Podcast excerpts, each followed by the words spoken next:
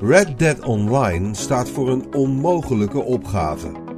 Rockstar is met GTA Online zijn eigen grootste concurrent. Geschreven door Joe van Buurik voor Laatscherm.nl, ingesproken door Arjan Lindeboom. Met Red Dead Redemption 2 staat de meest geanticipeerde game van het jaar voor de deur. Hartstikke leuk, maar ik loop pas echt warm voor het online component dat in november volgt. Red Dead Online. Tenminste, als Rockstar op een of andere manier zijn andere megalomane multiplayer meesterwerk weet te overtreffen. Grand Theft Auto Online heb ik om precies te zijn 29 dagen, 14 uur en 41 minuten gespeeld. Dat is omgerekend ruim 700 uur. Zonder al te veel twijfel de meeste tijd die ik ooit in een spel gestopt heb.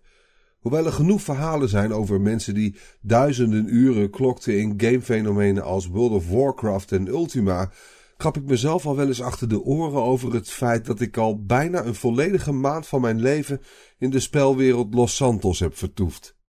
De algemene gamecommunity zal zich daarover wellicht minder verwonderen.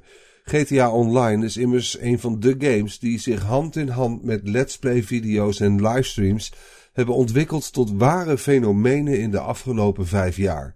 Totdat Fortnite zich aandiende als ultieme Battle Royale heerser, waren Minecraft, League of Legends en Rockstars MMO-achtige actiegame namelijk de drie virtuele koningen van het wereldwijde videogameweb.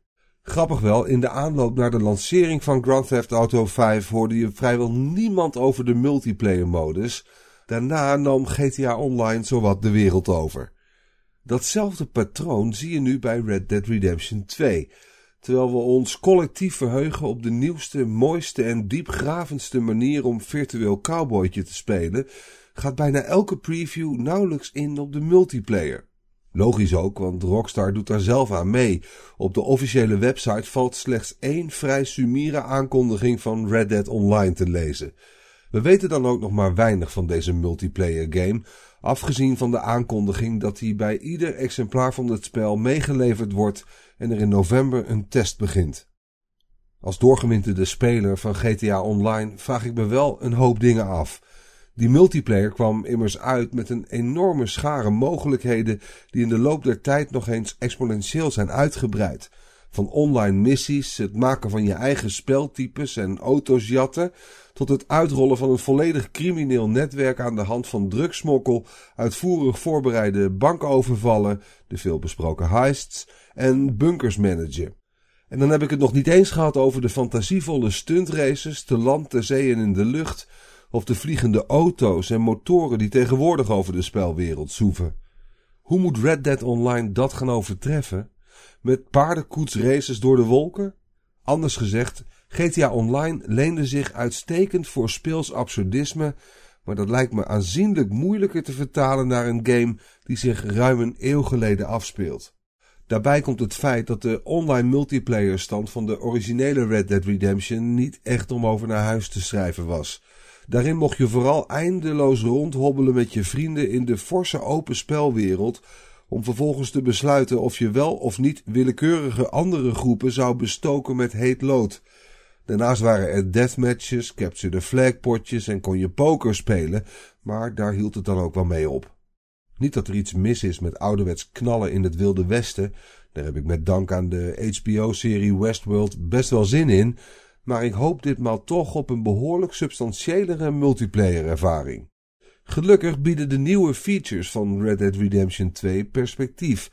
In de singleplayer game moet je immers een bestaan als bendelid in goede banen leiden, hard werken om jezelf en je vrienden in leven te houden en ook op langere termijn zien te leven met de gevolgen van je acties. Ik hoop van harte dat ook dit soort zaken in het online component nadrukkelijk terugkomen. Laat Red Dead Online maar meer een MMO-RPG dan een recht toe recht aan actiegame worden. Dat element zat al lichtelijk in de kern van GTA Online verwerkt, aangezien je met je eigen personage als absolute nobody begon en je moest opwerken in de criminele sector via zeer diverse klusjes. De vraag is of Rockstar dat daadwerkelijk kan en wil. Of beter gezegd, verwacht de ontwikkelaar Annex uitgever daarmee net zoveel spelers vast te houden als met GTA Online? Als je naar het financiële plaatje kijkt, zou je zeggen dat het bedrijf er alles aan gaat doen om Red Dead Online net zo aantrekkelijk te maken. GTA Online levert Rockstar nog altijd miljoenen dollars per kwartaal op. Onder meer via microtransacties om specifieke nieuwe content uit gratis updates te kunnen kopen. Daardoor kwam voor mij helaas wel de klad in het plezier van GTA Online. Aanvankelijk waren nieuwe auto's, kleding en panden nog aardig te betalen door goed te spelen en zo in-game geld te verdienen. Later zat er weinig anders op dan flink grinden of echt geld te betalen om nieuwe zaken te bemachtigen. Bovenal raakte GTA Online bij mij uit beeld naarmate de game met elke update nog allesomvattender werd dan voorheen. De vele doldwaze stuntraces en absurde massavernietigingswapens maakten de game tot een storende cacophonie aan mogelijkheden. Daarom is het misschien maar goed voor mij als Red Dead Online teruggaat naar de basis. Naar een tijd waarin je al een hele held bent met een paard en een pistool, bedoeld om je leven als zonderling zo lang mogelijk draaglijk te houden. Maar zou ik dat nog eens dik 700 uur van mijn leven kunnen?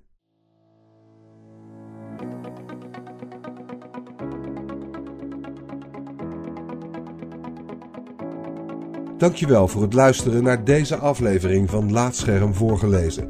Als je waardeert wat we hier doen, dan zouden we het leuk vinden als je iemand anders vertelt over laatscherm.nl of een van onze verhalen deelt op social media.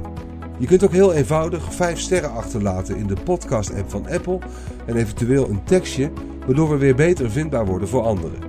Luister ook naar onze andere podcast, Praatscherm, en ga voor meer verhalen, geschreven of gesproken, naar laatscherm.nl.